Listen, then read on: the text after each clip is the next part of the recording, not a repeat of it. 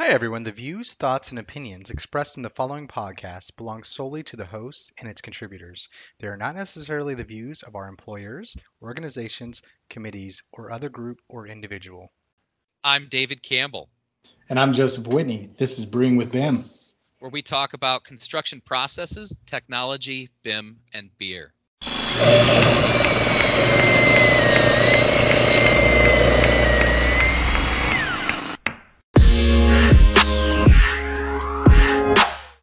Everybody, welcome back to another episode of Brewing with BIM. As always, I'm Joe Whitney. With me today is Dave Campbell. What's up, Dave? Hey, not much, Joe. You know, thanks And- again for having me.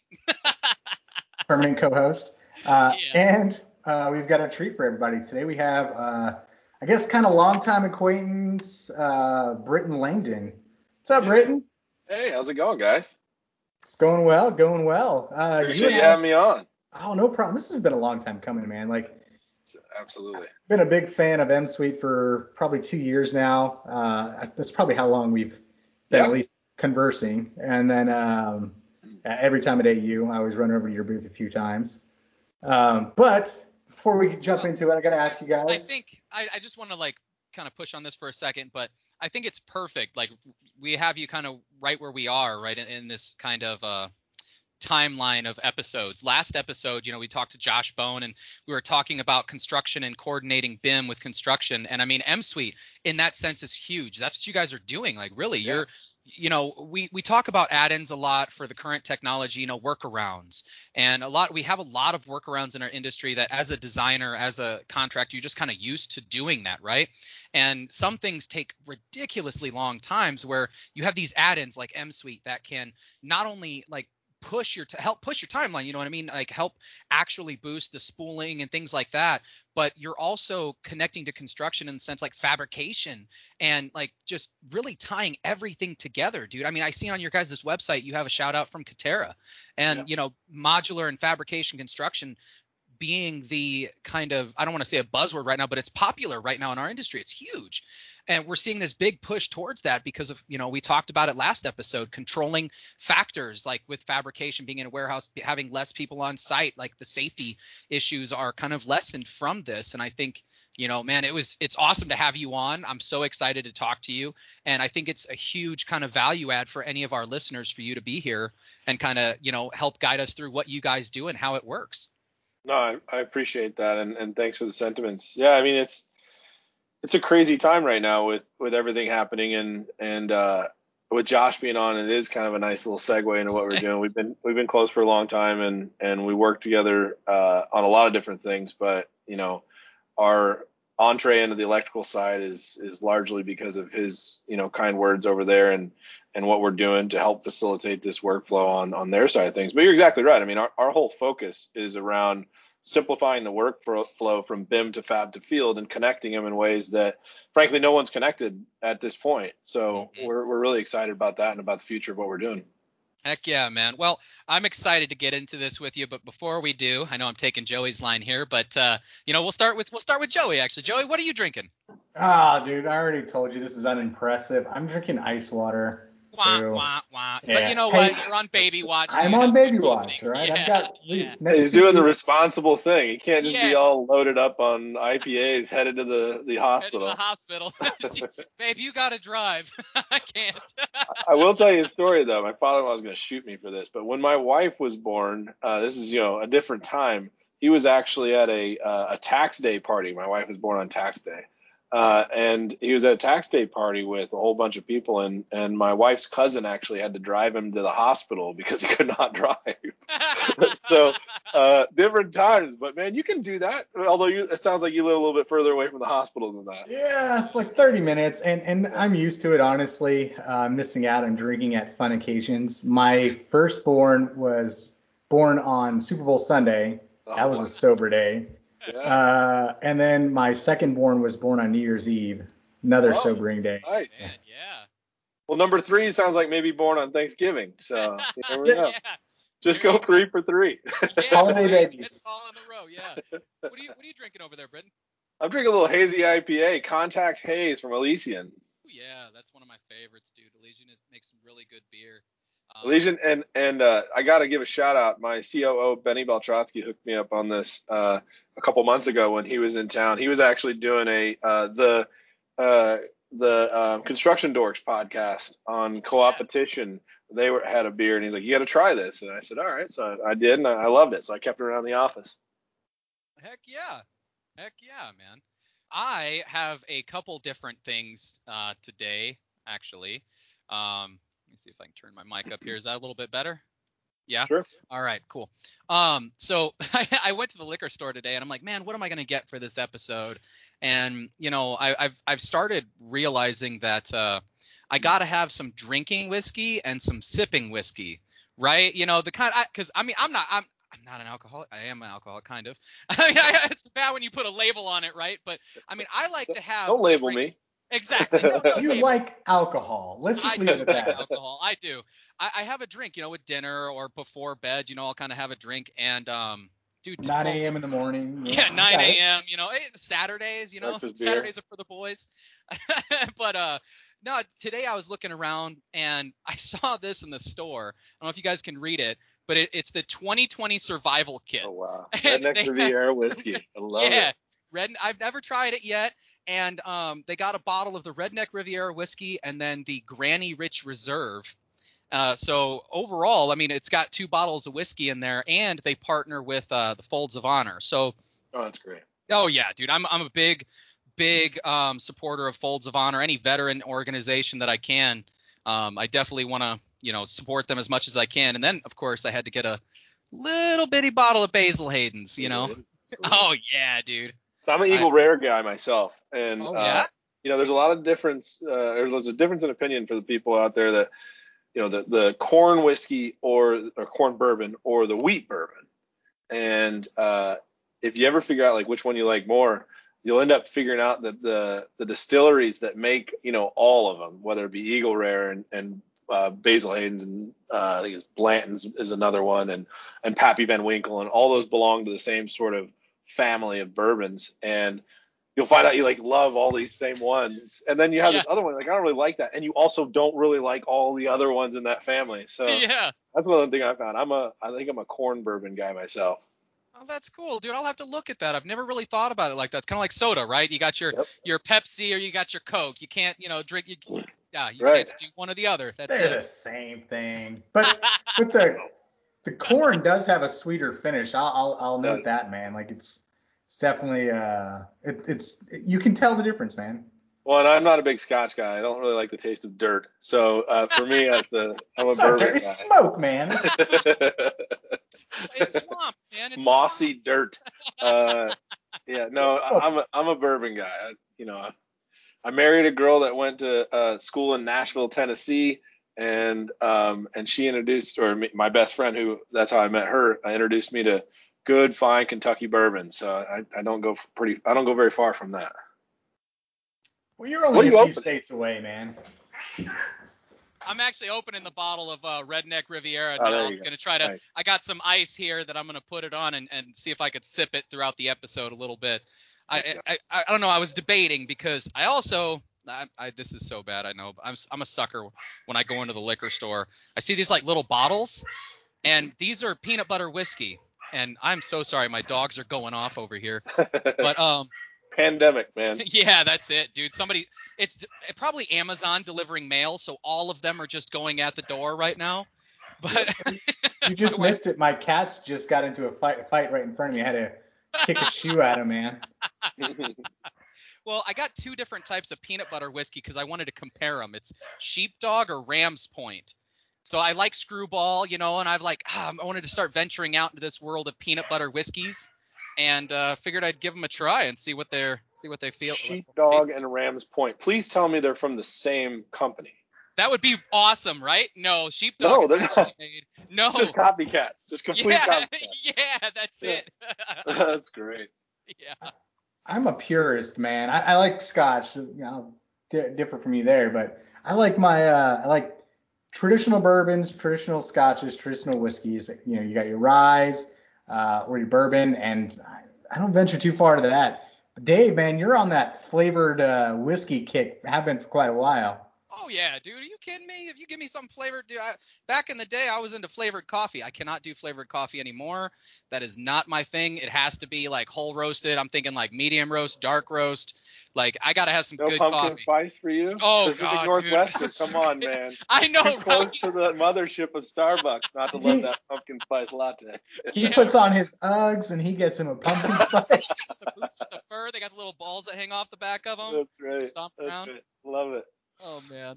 Well, if you like good bourbon, I- I'm gonna give a little shout out to an Iowa company called Cedar Ridge. Um, really, really good company, uh, great distillery, and um, the the company is actually here about 10 minutes away from here. And I'll tell you what, I've had a lot of the best bourbon in the country, and it's top 10 for sure. Yeah. And, it, and it's just in the middle of nowhere, Iowa, and uh, it's all corn bourbon, obviously, because you know Iowa's corn country. But uh, but yeah, here in here in Cedar Rapids, Iowa, just south of here, there's a great place called Cedar Ridge Distillery.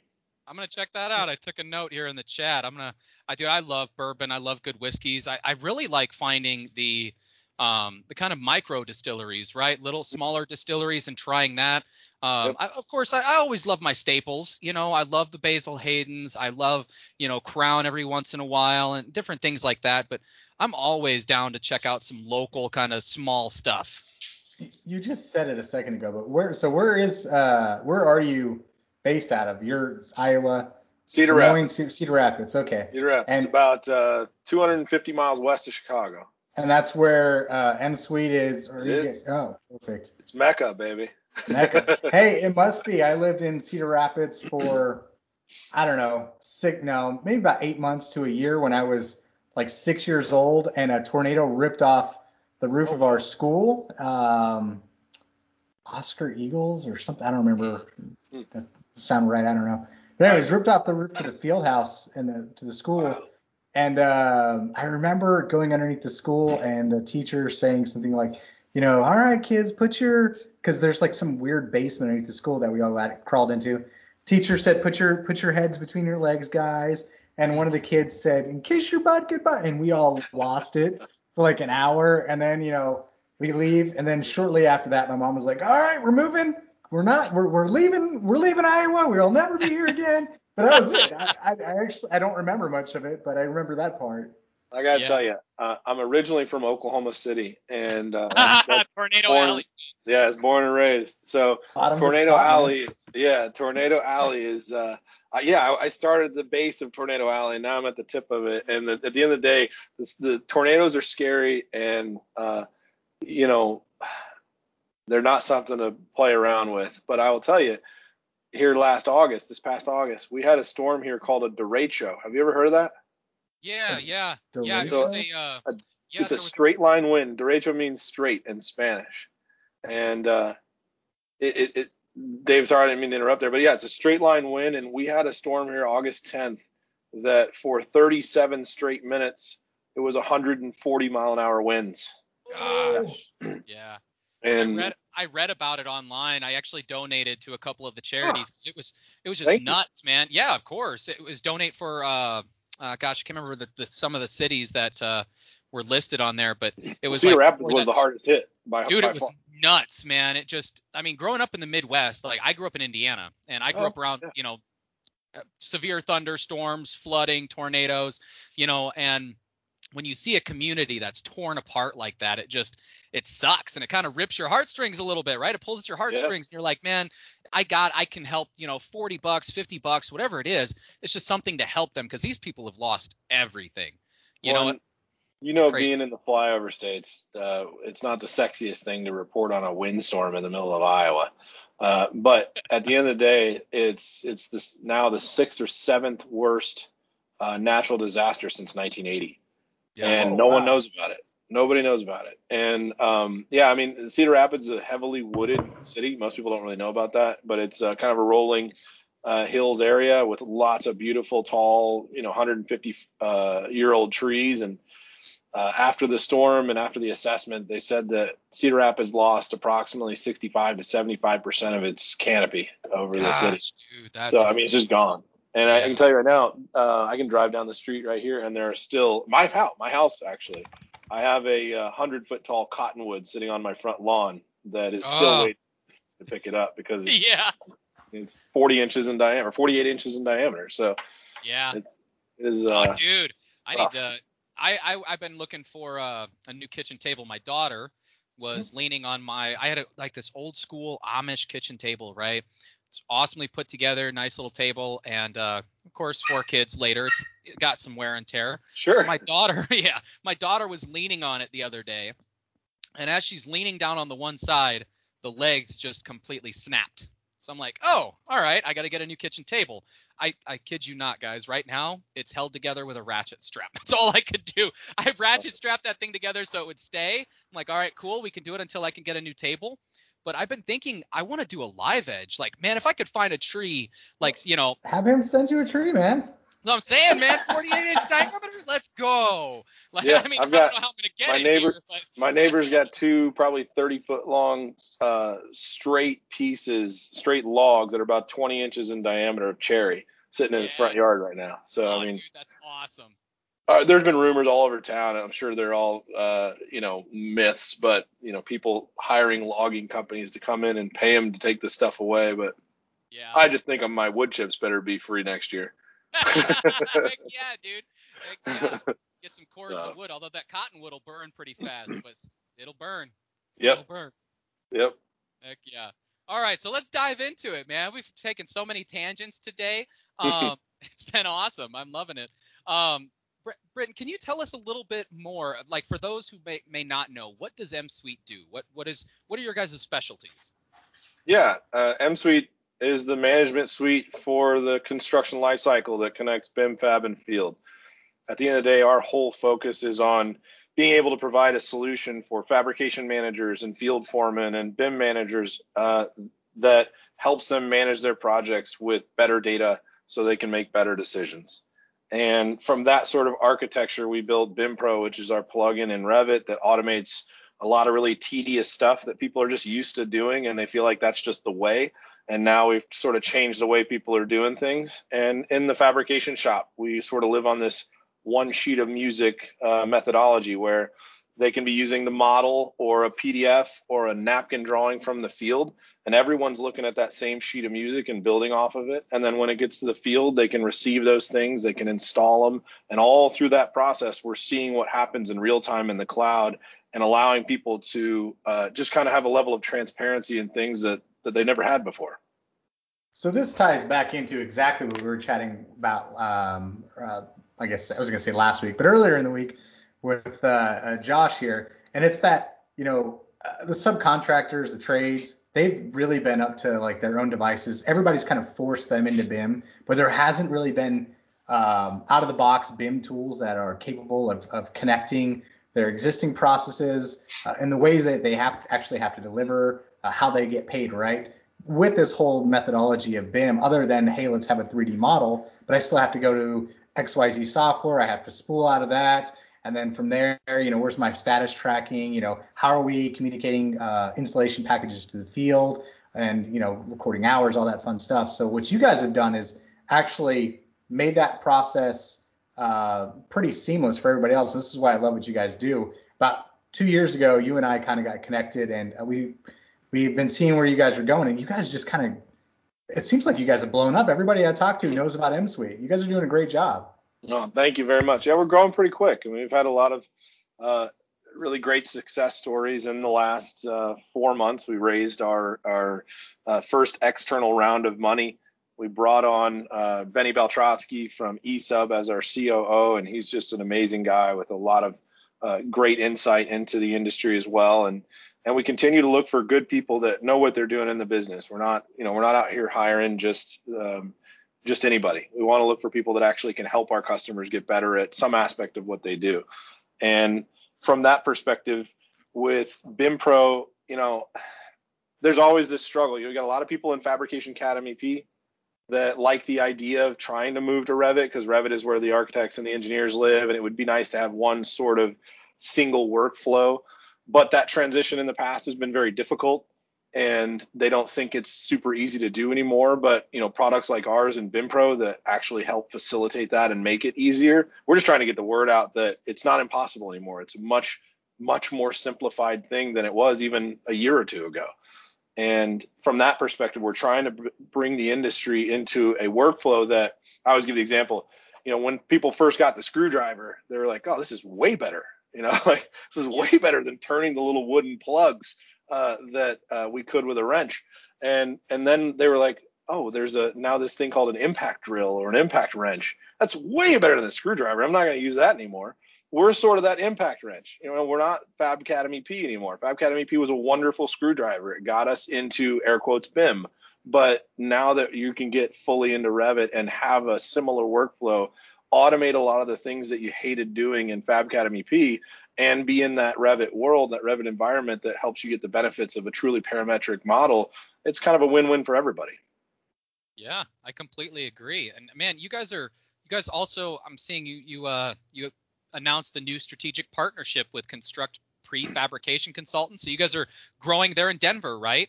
Yeah. And you guys are kind of just building that footprint in those services that you guys can provide. I mean, and really, I think that with something like this, you guys are bringing more people on that have the experience. So, you know, this is one of the big things about our industry. As you were saying, you're hiring the right people, right? These people have industry knowledge, field knowledge, fabrication knowledge, and we need that because with our industry moving it the way that it is and adopting technology at, at the rate that I, I think that we are, um, it's important that you have people that understand what the you know end users need what the you know fabrication shop needs in terms of deliverables what to turn over you know what i mean?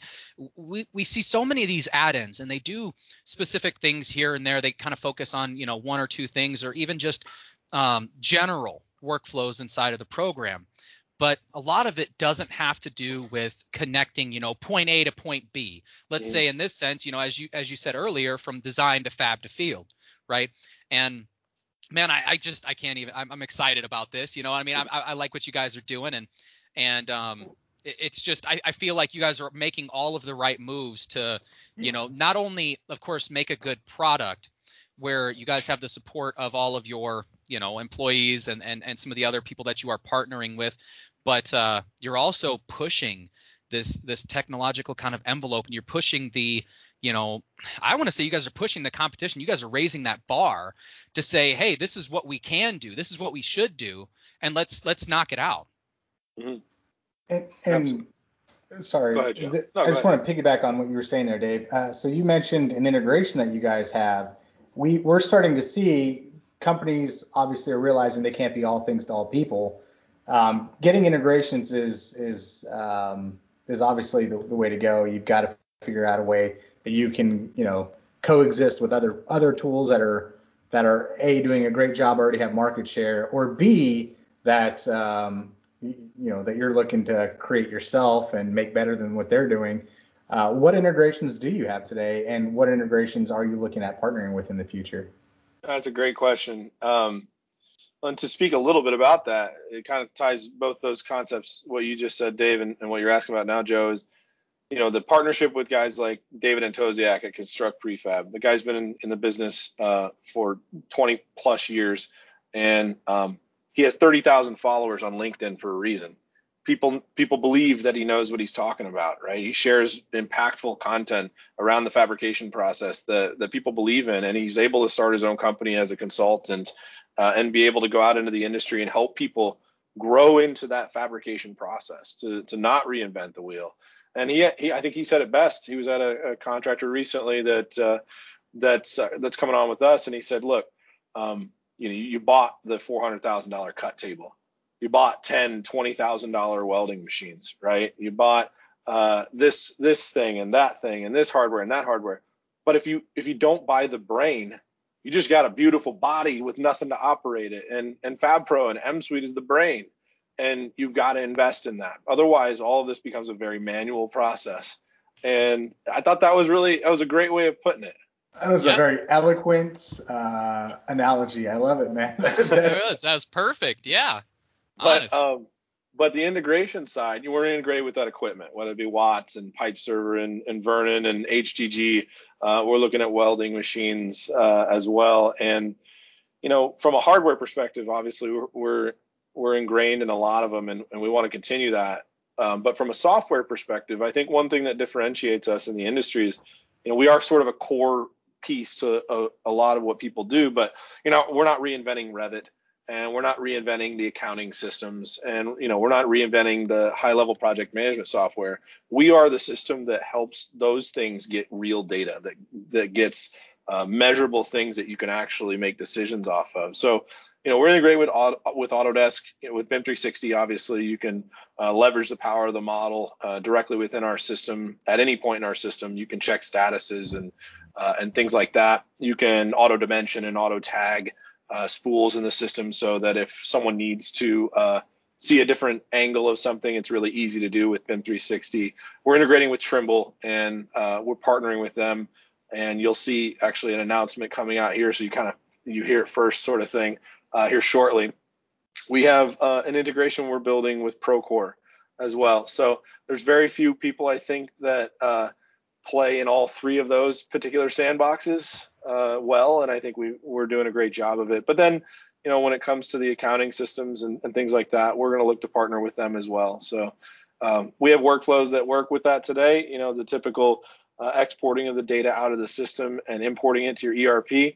You know, we've talked about building integrations there for a long time, but at the end of the day, people like to validate that data before it comes in, just to have one less set of, or one last set of eyes on it. So, um, you know, but those are the types of things we're looking at in the future as well. And that's a very that last part that you mentioned is a very customized process, right? It's about mapping fields between two systems, how you know what kind of data you've got here, and you know what is essentially what is it called over here, and how you want that in there. Is it going to be formulated? So we've seen that type of kind of drawback in the past where people are like, oh no, we we don't we don't want a full push into this system.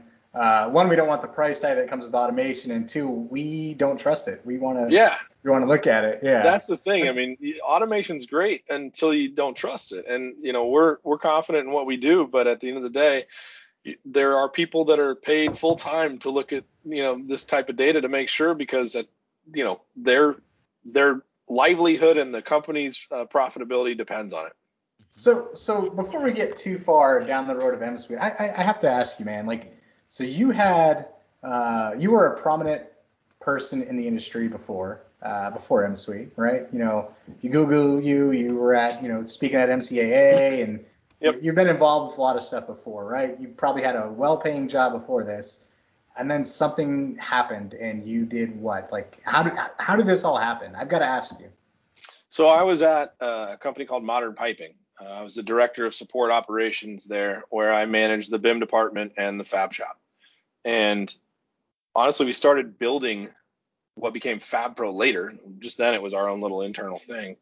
Uh, we started building that thing, and uh, I got asked to speak at the MCAA uh, conferences about it. And when at one of those conferences, I got approached by a bunch of people that said, "Hey, man, are you gonna, are you guys gonna sell this? Is this, can we use this somehow? And how can we get our hands on this? Because we have all the same problems that, that you're talking about here." So I went back to our ownership group, and they said, "You know what? let's give it a go. And we spun it off to a separate company. And for probably uh, two and a half years, we just kind of dabbled in it. And uh, we built the product. We had a software development team building it and continue to build it. We had some beta partners in the industry, some really well known names that uh, helped us immensely in our early days.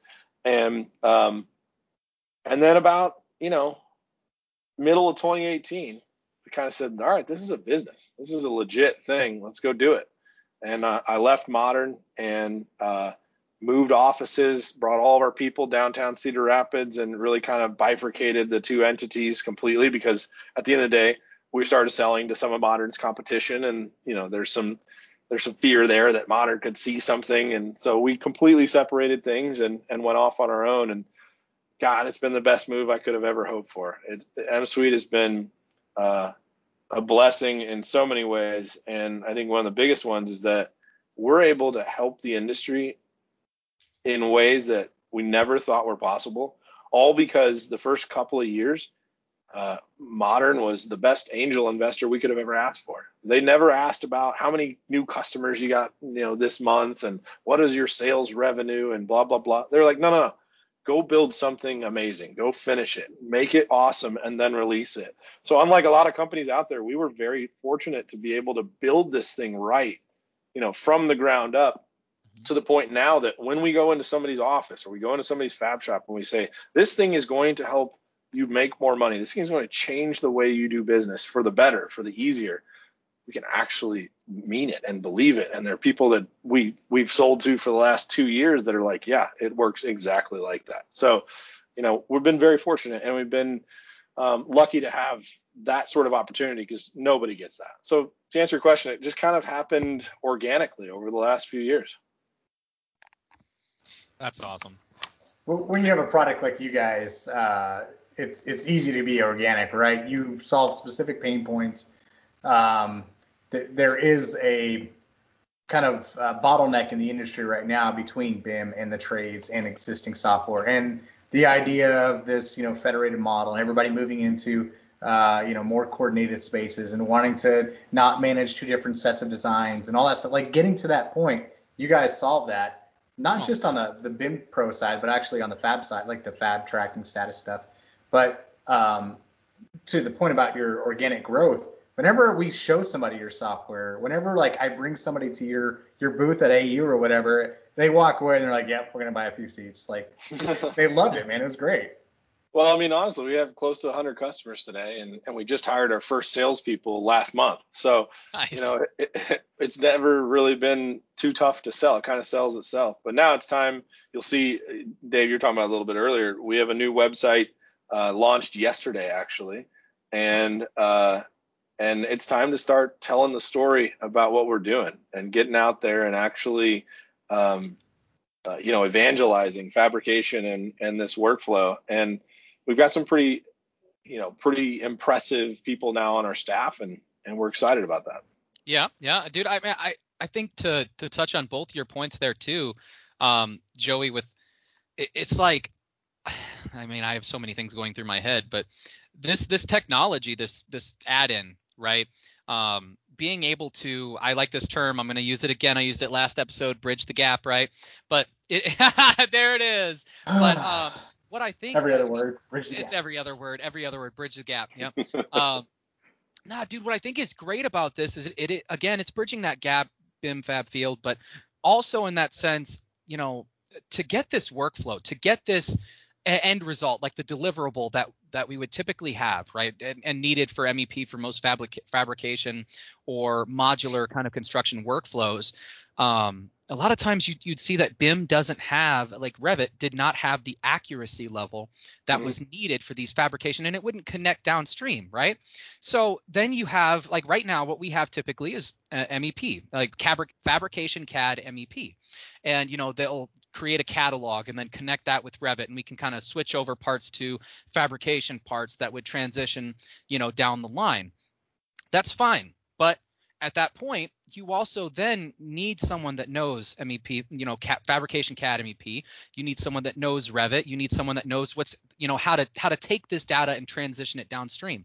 And a lot of times, what we're seeing is it's so much for people to try and learn. You have these one you know this one guy or one girl in, in your office who knows FabCAD MEP, knows Revit, knows this, knows that, because they need to they need to either concentrate on all of these to complete their workflow, or you have several people that you're trying to employ with their strengths, right?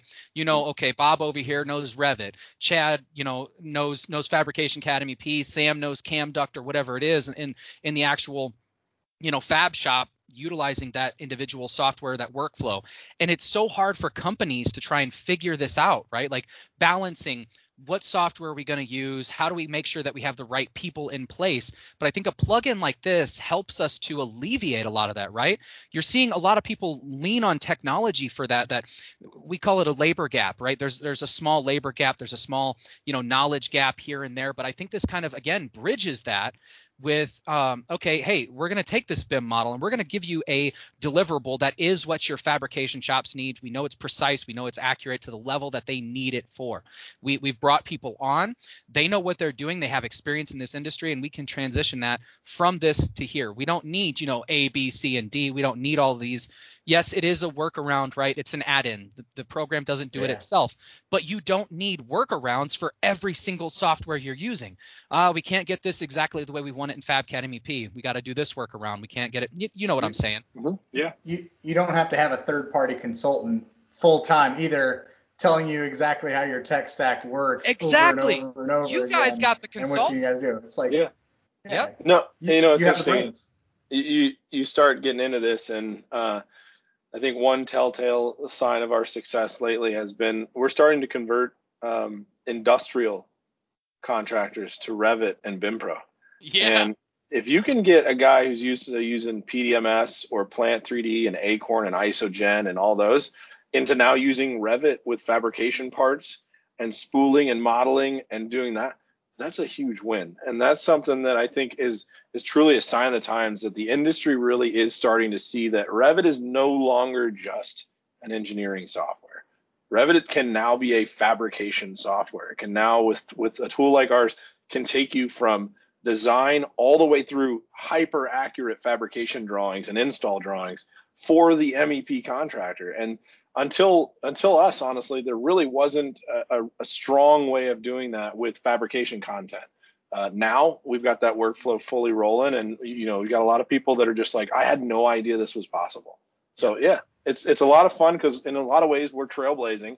Uh, You know, sometimes that's good. Sometimes you you know you bloody your nose on the wall, but Yeah. um, you know at this point we're having a lot of success, and and you know couldn't be more thankful for it. Heck yeah, man. And I mean, you take those, you know, you take those, uh, I call them knowledge knots, right? You take those knowledge knots and you move on with that knowledge that you've gained from that slip up and move forward. And I mean, we have to, we have to always kind of adjust. It's, it's something with our industry, with technology in general. It's always changing, always shifting, even just a little bit, right? So we got to kind of adapt to that and keep moving forward.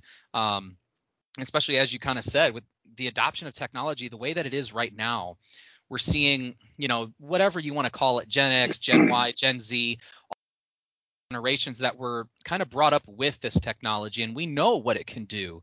You know, and some of the younger generations are pushing it even more with coding and things like that and we're seeing a lot of different you know, a lot of different like platforms, a lot of different things coming forward to help us really kind of push into that, you know, the new age of digital construction. Well, and you, you mentioned something there that I want to t- definitely touch on is, you know, we've had probably oh half a dozen to a dozen of our customers now are companies that built something themselves, like I, we did at Modern. Mhm. I had a, a funny line that uh, I was meeting with a customer in Denver recently, and he says, uh, you know, we spent giant number of dollars building our own system, and he goes, but what I'm, and we're going to switch to, to M Suite. But what I'm really upset about is we spent all that money, and now you're teaching all my competitors how to do it better than what we built for ourselves. and he goes, how you know how did how do we prevent that? I said, well, unfortunately, when you built that, there wasn't a solution. You were in the same boat that I was, and um, and so that's why a lot of the companies do that. But today, when you look out there and there's a solution like M Suite that you know keeps you from having to spend two, three, four hundred thousand dollars a year on developers. Because by the way, those guys aren't cheap. I know that very very well. Um, and and also, let's be honest, no really really strong developers want to work for a mechanical contractor their whole life. They want to go in there and say, I built this thing. Look at my resume. Hire me, Google. Hire me, Apple. And then they poof, they go away. And so that's the the trick of it is how do we keep these people? But I would say, you know, we've had a lot of success lately, and I would say our biggest competition is people trying to just either stick with the way they've always done it or or do it themselves. And boy, I mean, now that there's stuff like this, like you're saying, a plug-in, so to speak, off the shelf, you'd be crazy to try and do it yourself. Yep. Yeah, Yep, I so- agree. So, I've run into quite a few people that have tried to do it themselves, and now with Dynamo, they're they definitely going down that route. They've got a few scripts and then uh, corrupted model, and now they're Yep. not doing that anymore. So, uh, Don't get me wrong, Dynamo's Dynamo is a powerful tool, but at the end of the day, it's a tool. It's it's a it's coding light. It is Yeah. it's a nice way to get scripts, kind of like you used to run Lisp routines and scripts in CAD. It's a nice way to do that in Revit. yeah, automate things that are you know very tedious, that sort of stuff. Yep. Uh, Dynamo for me is a great way to run through the paces with something, and then if it's being used over and over again, build it into the Revit API. Like that's Yep. build a plugin for it, or, you know, or use a tool that's already built, right? Don't don't Yeah. don't waste your time on uh, on on that sort of stuff. But that said, I wanted to tackle real quick. I, um, you mentioned four hundred thousand dollars for uh, for uh, coders and all that stuff. Um, you you guys probably do this better than anybody, but having somebody to communicate your needs to the, the coders Yeah. to get the product in the end, like that, that is probably the hardest job. I know of somebody that uh, a firm I'm not going to name spent uh, about a million dollars to build their own internal system. It flopped. It's uh, it, you know this was four years ago, and I think it maybe lasted two years. They spent a million dollars to do this, and within two years had to abandon it. Uh. One, the developers weren't there to maintain it with new updates, new programs, all that sort of stuff, so they were screwed. And two, the end product didn't really work the way that it was intended because they didn't have somebody that could communicate with the coders. The coders don't understand, you know, crap about mechanical. They don't know any of that stuff. Um, so having to communicate that is a pain in the butt. Because you guys are, you know there's it is software development is incredibly complex it is not a kid in his basement writing lines of code that is is the biggest misnomer in the world. And if there's any example you need of that the most popular or the most famous kid in his basement or his dorm room building code is mark zuckerberg. And uh, look what happened to facebook whenever they started getting into the security settings the security issues of the world. Oh, and you want to talk about something that isn't talked about at all, and that is if you go hire two, three developers to go build your little plugin or build some solution for yourself, you better make sure that you have cybersecurity in mind because these guys are out there now and they're trying to attack everything. And as a software company, it's incumbent upon us to actually make sure that happens. But as a mechanical contractor, cybersecurity probably isn't the first thing on your mind. It's let's build this widget that helps us do what we want to do. And um, you know, you look at remember if you guys remember the Target uh, deal in Minnesota where the uh, the well all of Target was hacked and they got credit card numbers for everything. That was predicated on a uh, on a mechanical contractor that accidentally had a uh, a cybersecurity issue that went through all the way through Target and and went through. Now you talk about, and that was just I think a uh, controls issue, like the actual control system they were installing. But now you talk about people moving into the the digital age, so to speak, and managing their operations with highly complex, self-grown software. I promise you, it's not secure to the level it needs to be. And that's one of the things I always caution is if you're going to build it yourself, there's lots of things that go into it. We talked about the cost, we talked about the complexity of keeping people, but one of the biggest things that you need to focus on is security because if there's a, a path in, there are hackers out there, they're going to find it. And then at that point, if you're running your company on it, they can ransom you for about as much as they want. yeah, we've we've run into the ransomware. We know quite a few actually mechanical engineers who have ran into the ransomware where um, they actually now just have an insurance that pays off whenever they get ransomed. That way, it's not not an issue to them. But Yeah, it is right? terrible. But uh, the the alternative is they have two days to pay this untold sum, you know, ungodly sum of money, or lose access to everything that they've ever had. But the real alternative is to actually be secure and not have to worry about those type of There things. Have is. somebody else protecting your back. Yes. Yeah, Well, that's, I mean that's huge, dude. I think in the, as you said in the digital age, right? This as we push forward to more technology, a lot of times I see, you know, government um, kind of entities and even some, you know, commercial like uh, architectural firms and things like that. They'll tell me, I don't know if we could push into this cloud, Dave. I'm not I'm not so comfortable hosting documents in BIM 360 or Bluebeam, you know, Studio because my my information is out there for everybody. I'm like, Mhm. yeah, that's that. Yeah, I, I understand that, but at the same time, you know, as you're saying, Britt, like everything is connected, dude. All of this data, all of this information that you're putting in for this entire design of this building, that data has to be protected. It really does. Like, because if somebody hacks into this building, let's say you're designing for banks, right?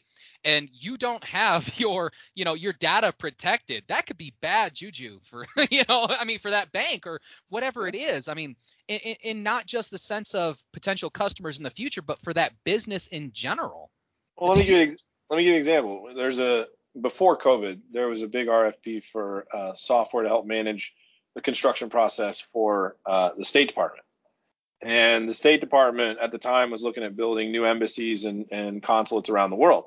And the new stuff that's built is requiring that every single person, and, I, and I'm not exaggerating, every single person that touches the project in any way, that is designers, estimators, vendors, and the delivery people of materials have to have top secret security clearance. Wow. That's awesome. Think, you think about the complexity of having to do that. Yeah. You're going to need something, not necessarily us for the entire thing, but you're going to need something like us that can track and say, okay, do you have people that are cleared? If not, they can't get into Revit. They can't do that. They can't, you know, and it was incredible. And we can't comply by any stretch of imagination to that sort of thing, but that's where it's going because they see that the security of the building doesn't start when you lock or unlock the door. It starts in design. Yeah. And if people have access to that model and they're able to share it, it's a you know potentially dangerous situation. So they're talking all the way back from concept. They need to have top secret clearance. Wow. And that's a whole different world that we're just starting to get into. And the first building that was supposed to go off was supposed to go off this year, uh, but because of the pandemic, things have slowed down. But it's not, you know, that's that's what's coming. Yeah, that's that's crazy, but at the same time, I, I think I can see it. You know what I mean? It, it, I I understand it, but at the same time, I'm like, man, you want every drafts person that we have to have a top secret security clearance?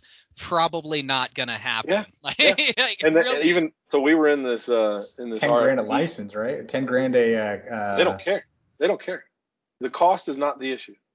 Well, I mean that you got to think anything. the background check in general, dude. You're you're starting well, back, to limit ten grand for yeah, for, dude. for clearance is what I'm saying. That's insane to, be, to, to bring people on that are that like squeaky clean in general. Like you have to you have to really start just the people that you'd be able to bring. Yeah, it'd be insane. Especially for that. Yeah. But if you know that you're going to build a project that's three years long and they're willing to pay you 150 bucks an hour, hey, Okay. Go. Well, I'll yep. go get my security clearance. Absolutely. I got nothing to hide. I'll take 150 bucks an hour. yeah. Uh, but at the end of the day, their goal is security, and it's not security in the sense of locking doors. It's cybersecurity and everything else. So I mean, I didn't mean to take this contra- conversation into a tangent of cybersecurity, but it's a, it's a valid uh, issue of today. That is. No, that's, I think that's that's perfect. Like in, going into BIM, right? Because our data is out there. These building data is out there, you know. And Joey and I like to talk about connecting the GIS data to the BIM world, right? So we can know what's actually there. It is.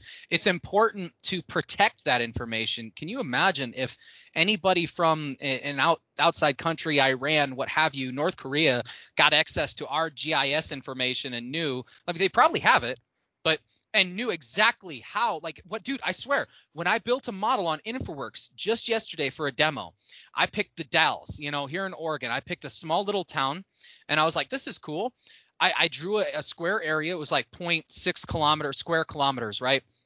I'm like this should be cool for the demo. When i pulled this up the buildings were there right in the model builder i could click on it and i could see the outline of the building i could see where the walls uh, the, the layout of this building and i'm like this information is cool but it can be very dangerous at the same time like yeah. obviously you know with protected buildings with you know bases and things cool. like that we can't have that but at the same time dude like military bases and things like that but I'm like, man, with this information out there, it is very dangerous, especially as we get more reliant on technology, our well, server locations, data, everything, dude.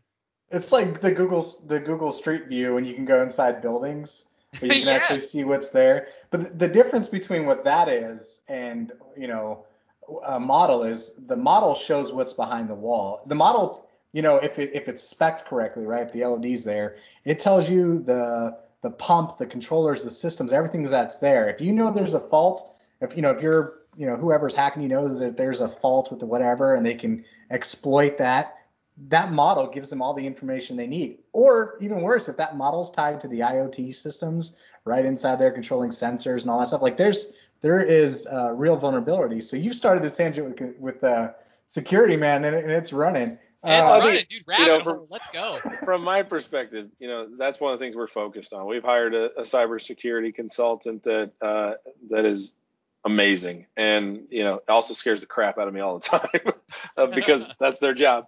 Um, yep. But you know, it's a focus of, of ours on top of, and that's the thing. That's what I was kind of coming back to. It's not just about building a, a powerful solution. We're we're very fortunate to have uh, pretty much an unmatched solution in the industry, and on top of that, knowing that you're secure and that you know your data is being protected, is is got a ton of value. And um, being able to assure people that just further promotes them from not going out and trying to do it themselves. Because it isn't again it isn't just a guy in a basement uh, building you know building a, a software package to help you automate a couple dimensions. It is it's far more than that yeah, and, and, I mean, this isn't to say, you know, hey, we're, we're pushing everybody away from developing their own tools. We're not saying that. Just in the sense yes, of, I am. I want to think don't of do like, that. it's hard, man. It's well, a lot. well, don't harder. make what he's Think making. so many make your own things. stuff. Make Make your your own stuff. stuff, right? Yeah, but like, just there's come to us and tell us, hey, your workflow is great, but it's missing this. And that's why our, our solution's so good is because we do pull a ton of data from the industry and say, okay, well, yeah, maybe you're right. We should actually do that or this or the other, and we add it as part of our solution. There yeah, dude. Yes, I mean, but I mean, really, it's all got to be connected, right? It's got to work the way that it needs to be. It's got to be pr- your clients have to be protected because if your your client uses your product and they get screwed over down the line, the word of mouth, right? The word of mouth is one of the biggest forms of advertising that we know. And if somebody says, "Man, I use this product," and then next thing I know, everybody jacked my data or I, I lost this, no, it's not going to be good, right? I mean, Well, you have to. We live in a society now where we look at negative reviews. I don't know about you guys, but the first Oh, I thing I do. do, uh, when I go to Amazon and look for a product or Yelp, as I look at the, I go to the, you know, I filter sort negative reviews. I want to see the one stars. What are they saying about this thing? Dude, That's I, that's what I do, man. I just I just got this. Uh, I was showing you pictures last night, so I'm doing an AR10 build, and Wow. um, I'm I'm building my own 308, and um, essentially I, I I was just on last night reading about reviews about this bipod right here, and because I want to know exactly what's up with it, so I know what to expect moving forward. Like, oh man, is this bipod going to be able to, you know, is it is it push button? You know, can I click this and it's going to go down for me? You know, what when I'm leaning into a shot, is it going to like you know, collapse on me all of a sudden. Shit, like you got to know, you got to know, right? And it, that data's got to be out there. And I think like that's what we expect anymore. Like we expect when we, By the way, it's crazy you just have that sitting next to you. That's, that's Ah, awesome. dude, dude, I, I got it's funny, but I told my wife I'm like I want a workbench because I'm using my desk as my build. I got all my parts sitting out here. I got my gas block sitting right here in front of me. You know, doing little things here and there. We- We should preface this. David is highly trained ex-military. Yeah. He's doing Yeah, this. Sorry, People, listeners at home, Yeah. you know, I know what I'm doing to a Listen. degree. Okay, yeah, sorry guys. Yes, yes. I've built many. I've built many. Uh, uh, I've put together and taken apart many rifles in in my my time in the military. So yeah, this is my my next hunting rifle, and I figured it'd be a good endeavor to you know get onto. And I've, I've been doing this for, gosh, I think six months, something like that. I finally got all my parts in, parts together, you know, and I'm like, this is Legos for adults. It feels like you know I get to put everything together. All right. I want to I want to flip the the the uh, question asking around here because you guys get to ask all the questions all the time. All right. You get to you get to talk to so many people that you know I listen to the show, but a lot, and I want to know you know in the last let's say six eight months of all the people that you you've had on, what are what are the big hot button things that you guys hear? What what's the consistent message, or what you have you heard any patterns throughout the last six months? Well, we have. Uh, I think for there, there's been really two that have, in my mind, that have stood out. At least immediately come to mind. One is um, uh, the amount of tools that are out there, right? The amount of different softwares that um, don't integrate, that Mm. solve one thing really well, but then they have to do an export import. The data dies, has to go somewhere else. And two seems to be um, uh, rising costs and cons- with construction technology. But that latter one, in my mind, uh, isn't rising cro- costs in construction technology, or you know the fact that they have to adopt more technology. The, it's it's a it's a mindset that we have to get over, and it's easy. That one I can solve, right? It's you're taking money out of this risk bucket and you're moving it over to this bucket to make yourself faster and reduce potential risk and issues later on. So that's, I mean, that's that's easily navigable. But that first one um, uh, is one that's probably been brought up more times than than not. Yeah, Yeah, I dude. I mean, I that. for me, I'd say it's kind of the, on, on the same kind of thing. It's coordination. coordination is huge being able to transition from like transition that data right and we have to bring it all together and you know we talk to i mean we've had what uh, johan on who talked about an owner's perspective we've had flora on who talked about you know scanning we we we, we talk about bim and and construction in so many different ways what really stands out to me of course is is the passion that people have for our industry that's huge that we always have these Oh, people like you and like john niles like flora like johan there are so many people Dwayne over at uh, Unify. Yes, Yeah. yes, the guys over at um oh gosh, I can't even for, think about it right now, but he I just talked to him earlier. Um Uh, yeah. JDM, JDM. Yeah. There's so many people that are pushing this envelope, you know, and, and we're kind of like a lot of the conversations we have is how to use this DJM. I'm sorry. Yeah, I was Thank about Google. I was like, I'm pretty sure it's DJM. But DJM. G- I, I have dyslexia right now. maybe it's the maybe it's the whiskey, but um, I, I, I see so many different things on how the usage of this BIM data, right? It's great to have this amount of data, but how are you using it? And, Yeah. and thing we've kind of talked about is, you know, some people like Joey are on the lean side. I only want this amount. Some people like me, or I'm on the swole side, right? I'm like, I want more data. I want you give me this scan. I want all of this, and I can be able to I- transition this into my model. let's let's preface that and say I'm not.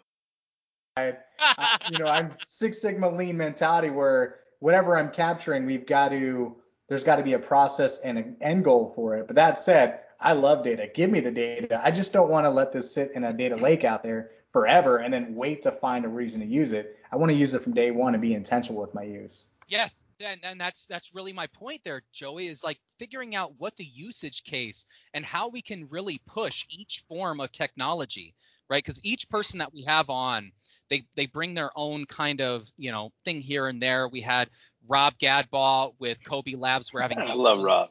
Rob is an awesome dude. Dude, he's moving to your neck of the woods, man. Well, Yeah, he's know moving to Rob real Chicago. well. Yeah. Rob he's, real he's a good, Good dude and what we're seeing is people are really trying to you know as, as we say bridge the gaps of, of technology that we have today that's a huge thing because if you have a tekla model someone that starts out with a tekla model we got to know this data transitions in right and and not just starting with design. I mean yes it all has to start with conceptual and move into schematic into you know design development construction.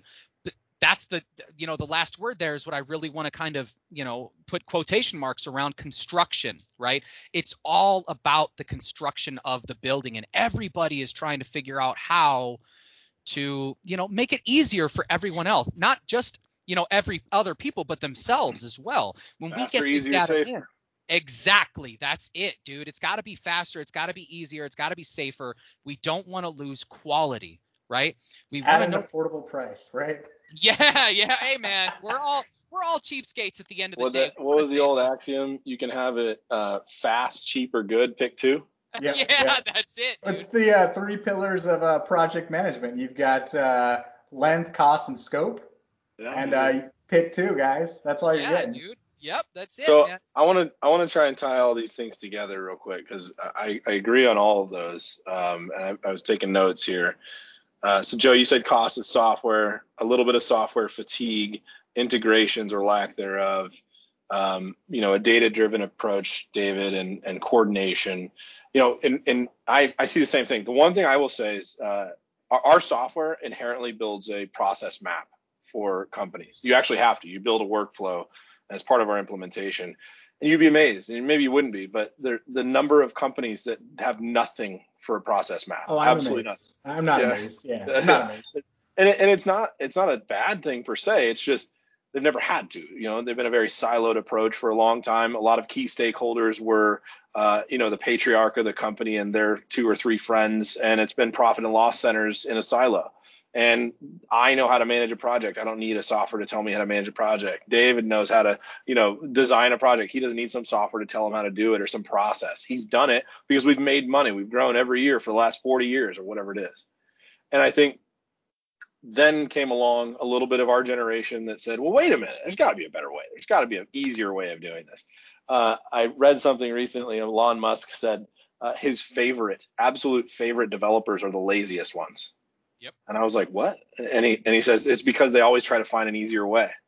Yep. And uh, and it's true though. I mean, you look at it and you like some of the people are like, I don't want to do that. That's way too much effort. And then they find some amazing, you know, simplified way of doing something. And it becomes more lean and simpler to use. But what I'll say is, um, I think you're right on, on a lot of those things. I think the cost of software has gone way up. I think that uh, there's a huge software fatigue in the industry. There's too many things out there, and it's because there wasn't anything. You know, we've had this uh, absolute gap of solutions for a lot of things that we needed and we all kind of created some idea or some software company out there thought that it would build something that would work for us and it doesn't but that doesn't mean it's not still there. One of the things i always encourage companies to do and this is with or without us is look at the software you are paying for today right? Just like all of us look at the subscriptions we're buying. My wife has so many subscriptions on you know things like netflix and other stuff that you know, we just recently bought an app that actually tracks how many subscriptions we have, and half the stuff we don't even use anymore. and so, like, I have CBS All Access, and I bought it for the Masters two years ago because I cut the cord, and I still have it. I never use it. So, anyway, back onto the topic. There's a lot of companies out there that have a jillion different software that they never use, and it's time to cull that. And the other thing I'll, think, I'll say about that is, software moves really fast and uh, you know we release every month a new release of our software every single month. And when it's a cloud based when, it, when it's a software as a service you're going to see stuff starting to cannibalize other stuff quickly but probably before you even know it. So i would encourage a lot of companies to do sort of a software audit. Not only are what are you using but what is out there? You know what is what's out there today that wasn't out there three months ago? And then understand that the adoption of these things a costs money but b will ultimately make things faster easier and less expensive for you to do. However they do take an investment to get there right? So you've got to have a budget in mind that you're going to spend x amount of money this year to get better. Don't worry about what you buy. You're going to can half the stuff you buy anyways but hopefully you find those core solutions that are key to the way you perform your work. And then you know when you look at data driven i think you're exactly right david. If you can get to a point where data is driving a lot of your decisions and i don't i'm not a crazy ai machine learning guy. I think there's and robotics i think there's a place for all those things and i think it's important to to validate data too right? Don't just trust trust but verify. And at the end of the day if you can help your project managers your field foremen your soups in the shop or in in in the in the office on the design side whoever it is if you can help them make better decisions just by showing them one piece of good data that's consistent all the time.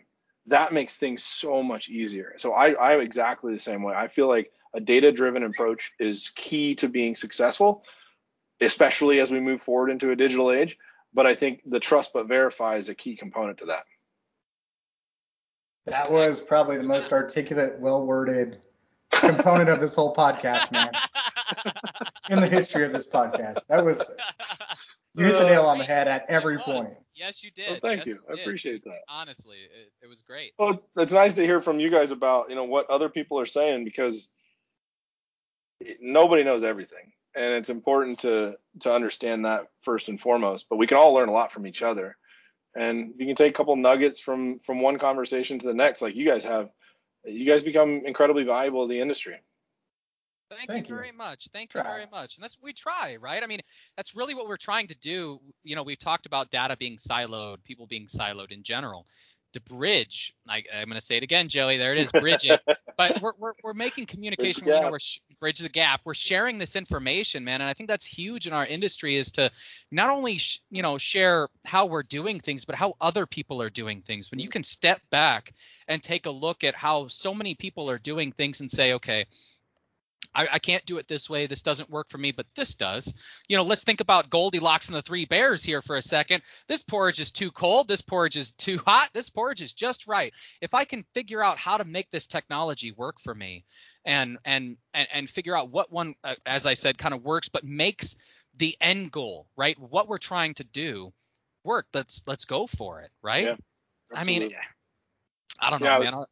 I, was, I said maybe I said before the recording, but you know, our COO Benny Balcherowski was on uh, Construction Dorks uh, a few, uh, maybe a month or so ago. No, because they were talking about the beer, so we were on.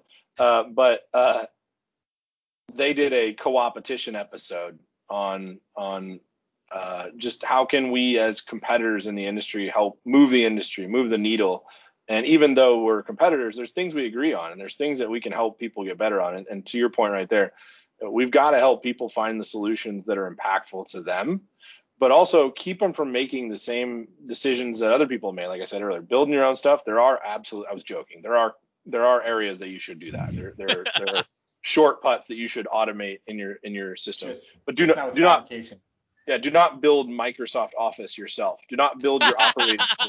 Don't do that. Yeah. Um, but but I think all of us as an industry would agree that there are there are certainly things to do that way. But on the co-opetition side, you know, I'd love to have an opportunity to get together with our com- competitors and walk through like the complexities of building something like this internally.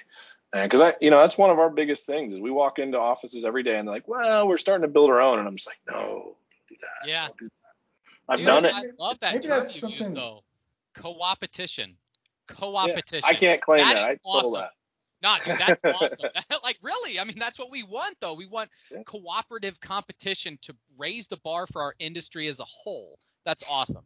Yeah, Yeah, maybe that's something we should facilitate here in the future. We could get re- recorded and and uh, get uh, a few uh, you know like-minded, like industry folks in here that are building tools and Mm-hmm. uh, have a healthy conversation about it. That'd be, I think that'd be pretty well yeah, received. that would That's- be cool. That yeah. would be cool. I mean, I don't know, dude. I, I see where your guys' points are with with the tedious tasks, right? If I'm if I'm trying to pull the top and bottom elevations for my columns, right? I wrote a Dynamo script for this. Of course. That's that. something I yeah, exactly. That's something you need to do. If we if if we're doing certain things here and there to automate, as I said, those tedious tasks. But if you know that you need a level of precision to go to another person, this is deliverable, right? This is going to my fab shop. I mean, I can try to figure it out, but it might not be what they need because I don't have that constant communication of that and that knowledge, right? Of what they need. Yeah, I know what I'm trying to give them and I can try to make it work, but I don't know exactly what if we can combine that. And and and like I with your guys's, you know software here, you can combine that and and and kind of say, okay, this is what they need and why. This is how a designer would approach it. This is how a fab shop would approach it. Let's go ahead forward. That's going to better the industry, right? Well, I I'll mean, give you I'll give you an example. You know, if if I build uh, some component of a spooling tool, you know, over the next sprint that we build something, and we test it and we beta test it, we alpha test it, we beta test it, and we release it. Uh, the moment I release it, that day, release goes out, we're gonna have five to ten thousand spools that day created with that new thing. hmm And if it doesn't do exactly what we wanted it to do, we're gonna hear about it, right? oh yeah, if you create that thing, you might have one or two spools or 10 or 100 spools created that day. And it, it like might sneak past until it's out on the job site. And you're like, oh, I forgot that elevation wasn't meant to do that. It was meant to do this. And you're like, uh, all of those spools you just built, they're garbage. Yep. And you're going to have to start over. And that, and I mean, giving an extreme example, but it, that's the type of thing where, you know, when you're building at scale, you start to see there's a whole testing protocol things go through. But even after that, it's software. Let's be honest. There's always bugs to certain things. Even after that, you have a level of testing that within at 6:30 in the morning Eastern time, I'm getting phone calls that things are, you know, something's wrong with something. Whereas, you know, if it's a much smaller scale, you can start to get things out way longer before you catch it. your Yeah. feedback loop isn't as tight, therefore you, you- you're not you're you're not getting notified as uh, as quickly or as as loudly as, as some people are, right? yeah, Yeah. yeah, yeah. Well, they just blame it on Dave. Dave's an idiot. He created this thing. He's Oh, like, yeah. "Oh, we'll just fix it in the field. This, they're like, no, we're paying for that software. It better work. And you Yeah. know, that's one of the things we like about it. Heck yeah, man. Heck yeah. But I mean, I, I think that's another kind of push to what you guys are saying. Like, we're, I mean, I don't know. We're, we have to make that constant loop of communication, right? We have to make sure it works.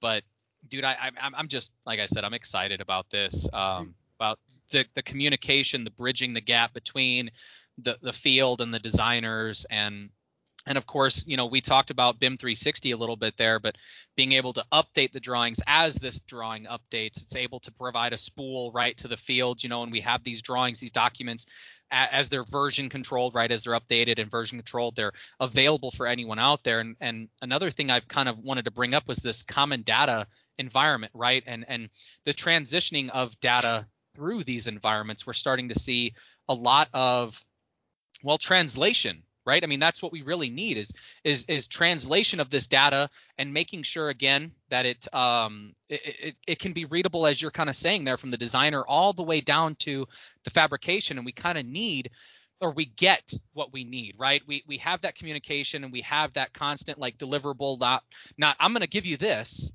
and I think it's what you need, but really I need you to work on this more because I broke it this morning. I, am sorry, dude. I broke it. I don't know what exactly I did. here it is. Fix it for me. Well, maybe this is a good question to, to wrap up on here. Uh, been going about an hour now. Um, just curious.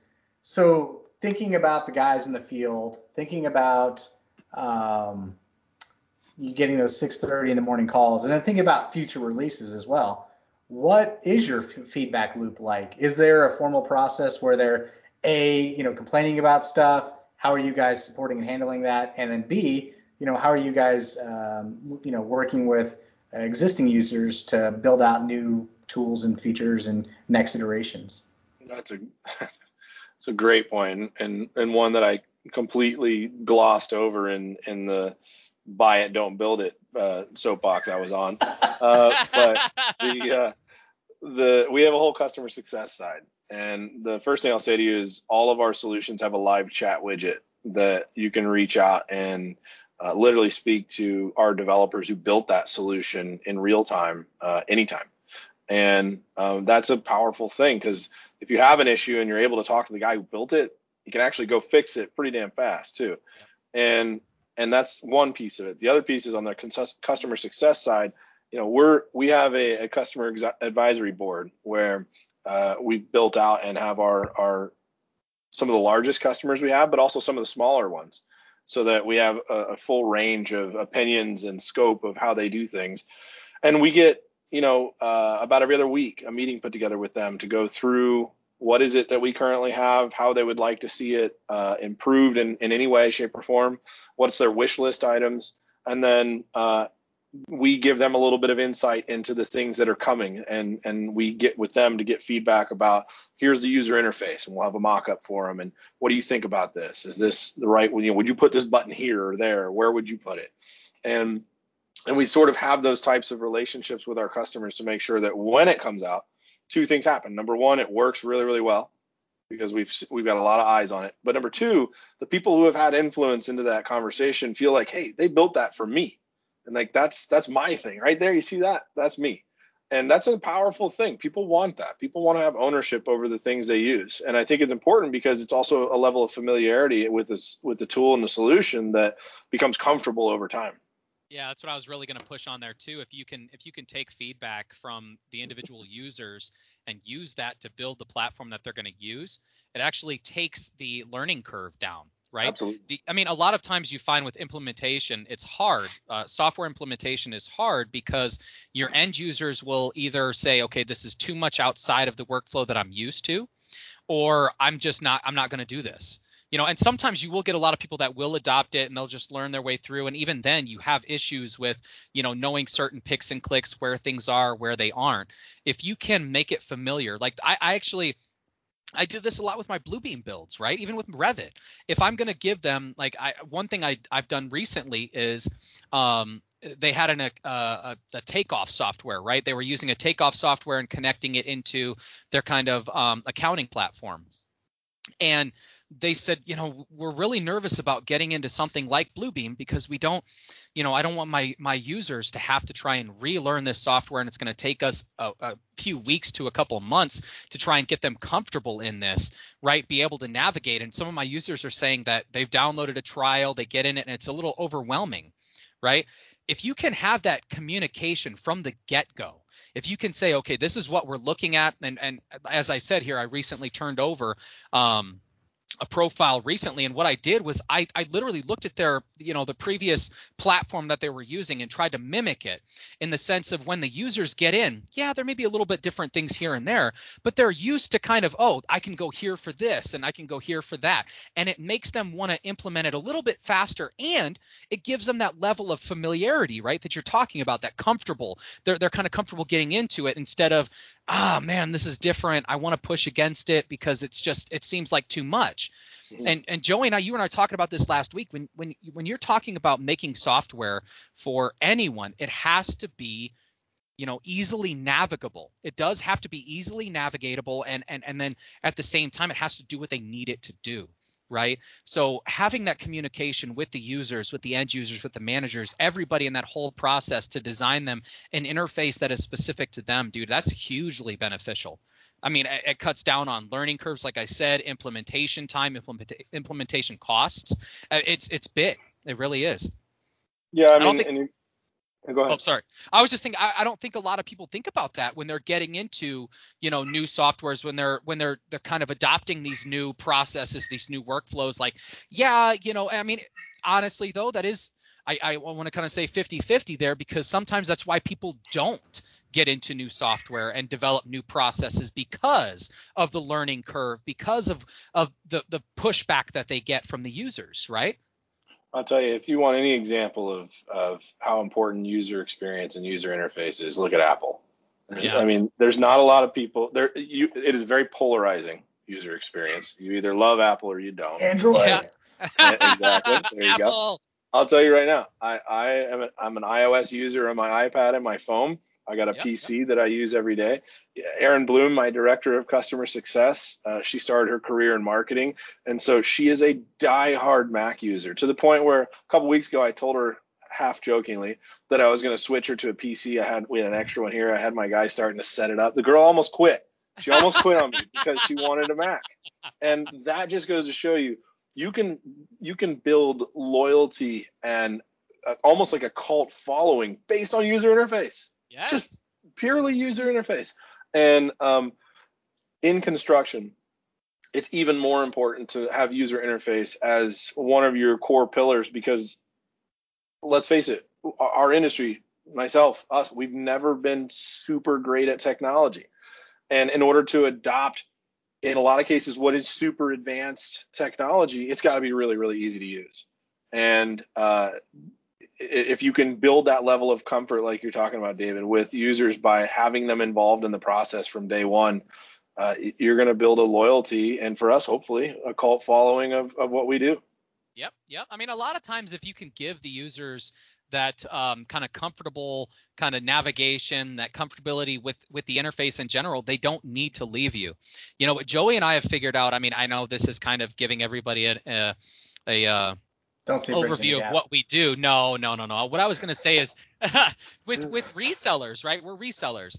And a lot of times what you figure out even in general without being a reseller, it's relationships. The relationships that you have with with your clients, the people that you, you know, associate with, that can go a long way. And if you can set up that relationship to where let's say you know we know we can we have an open communication you know bridge where we can talk and and and if you can develop a software feedback loop. A feedback loop thank yeah. you. If you have that nice feedback loop and you can develop the software these workflows to the users they don't need to leave you. Well you they build ownership too right? That's the yes. number one thing. Like we work with you mentioned rob earlier rob yadbaugh. He builds a lot of our internal tools for us for for customers. And we work with customers. Rob builds them to them, and they're lifelong users of that tool now. Like it's yeah, you know, as long as you're crazy. customizing it to yeah. the user experience, they don't want to leave you, yeah. right? I mean, it's it's only when you try to complicate things too much, you try to make things well, to where they're too powerful. I get it. Okay, we need powerful solutions, but if you make it to the point of where it's overwhelming to anyone who's going to get into it. They're not going to use well, it. That, that's why I was talking about the art of Apple. I mean, Apple has some amazingly powerful things in their OSs, uh, all of them. And oh yeah, it doesn't feel that I'm about, way. To I'm about to get the iPhone 12 just because it has lidar. Like, lidar, absolutely. Yes. I was on JB Knowledge's ConTech Crew a couple weeks ago, and we talked about that as uh, as a as a part of the release for iOS or for um, iPhone 12, I guess 12. it is. Yeah, 12, dude. Yep, yep. I mean, what, what's it gonna be like in ten years? What are they gonna do? Is it gonna be iPhone 36? No, like, right? What, what, are like we gonna iPhone do? 36, you know? and it just take a picture of somebody and automatically creates a 3D model. It's a chip you put on your neck, man. Yeah, but I'm saying, are they ever gonna rename it? Is it just gonna be the iPhone, uh, to, to, you know, 2020's iPhone version? I don't know. Anyway, yeah. uh, they gotta they gotta do like uh, Samsung and, and uh, uh, or I guess no, no, yeah. I guess Samsung's still in the same boat. They're naming everything, you know, the Galaxy Note Galaxy 20. 12. Yeah. all that stuff. I was thinking of Android, you know, naming it after Raspberry and Yeah. Apple and whatever they're naming. But Apple's like animals or something, right? That's their OSs. But anyway, Yeah, anyways. Well, you guys are doing it right, right? You're building out not just the fe- per- a great feedback loop, but you're building uh, one a clean UI. You're letting them stay in Revit for the people that are actually doing the design work and creating spools. But at the other time, the other side of that, your support mechanism, which you just said earlier, you're supporting 100 customers currently, right? Something like Mhm. that. Uh, you know, untold numbers of seats there. Um, but on top of that, you have a live support mechanism for them to reach out. I, you know, I'd like to talk to you in, you know, five years when you've got 10,000 customers, and still uh, have it. I, Still have it. I love it, man. That's that's good commitment. That's how you build brand loyalty, and that's, um, I, you know, well, I mean, that you're doing it right. look at the look at the newest release of Revit 2021, right? When you when you install Revit 2021, they ask you, "What do you do? What is your job?" So they can start customizing the interface for you, right? I mean, Autodesk has already recognized that's a level of importance when you're when you're thinking about someone who has an architectural kind of draftsman position. That's what they want to see. They don't care about the systems tab. They don't care about the structure. They don't care about certain things within this program, right? And if you can start customizing the interface to the user, to the individual user, it helps with adoption, implementation, and and just in in, in terms of an overall relationship. They want to keep using you. It's easy. It's it's comfortable. Yeah, right? Cleaned up the UI, made it more personable. Exactly. Exactly, dude. I mean, I think that's that's something throughout our whole like software industry i- i- in general is if you can customize this to the users and, and to the ind- like, not just the individual users, but let's say a company to workflows to processes, whatever it is, whatever buzzwords you want to use there, we're really individualizing that system for them. And at that point in time, they, they they shouldn't have a reason unless that solution stops working, unless it becomes too complex, you know, anything like that. They shouldn't have a reason to move on. When it when it makes a you know point A meet at point B and it, everything transitions smoothly and nobody is complaining about I can't find this, I can't find that, you know, this isn't working correctly. Everything's good to go. Absolutely. Couldn't have said it better myself. You, you did earlier, man. no, uh, no, thank you though, man. Everything you've said on this on this episode has been great. You have been very um, Seriously. Yeah, you've been very. Um, uh, I don't know how to say it, man. I'm blanking on words here. Everything you've said has not only been knowledgeable, but you've said it in such an elegant way that it's hard for anybody to ever refute what you're saying. Um, so I think I don't know that's about probably that. why you've got good good adoption where you're at, man. That's that's I perfect. appreciate that. That Yeah, means a man. I'm just I'm thankful for having you on, and you know, of of course, Joey and I are are always trying to, um, well, just just supply our users with knowledge. That's what we're trying to do, right? Share knowledge, share these workflows, share things we see that are in our industries that maybe some people don't have. Um, yet, right? We, Joey, and, Yeah. Joey and I have, have done these episodes where your introduction to BIM, right? If you don't know what BIM is, here's how to get into it. And I think this is also another one of those transition points as you're getting into BIM and the ways to adopt and, and translate this information. It's another Bridge the gap. Uh, bridge that. Yeah, yeah, dude. where you're at, right? You've got Revit, Yeah. you've got Bluebeam, you've got whatever software implemented. Now what do you do with it, right? You've got to Yeah. Kick us out of the field. This How is do you what- connect? How do you connect the workflows? Yeah. And- Yeah, man. And I think that dots. again, going back to one of the things you said, it's partially integrations, but it's also also partially a workflow issue. And uh, but no, I, I again, guys, I, I really appreciate you having me on. It's an honor and pleasure, and you know, I- I'll look forward to the next one. I, next time I'm bringing two beers though, because one only lasted me for Dude, I the way. know. I know. I drank. Uh, I was going to tell you guys, by the way, if you were wondering, I personally prefer Sheepdog over Rams Point. I've got that. I'm like, Sheep, eh. sheep, point, Rams, dog. Got it. yeah, dude. No, All right, I, guys. I'm doing pretty good here. Thanks, guys, again, and uh, I look forward to having you on again, dude. Cheers. No, my pleasure. Anytime. Cheers. Thanks, guys. Appreciate it. Thank you. Have a good one. You too.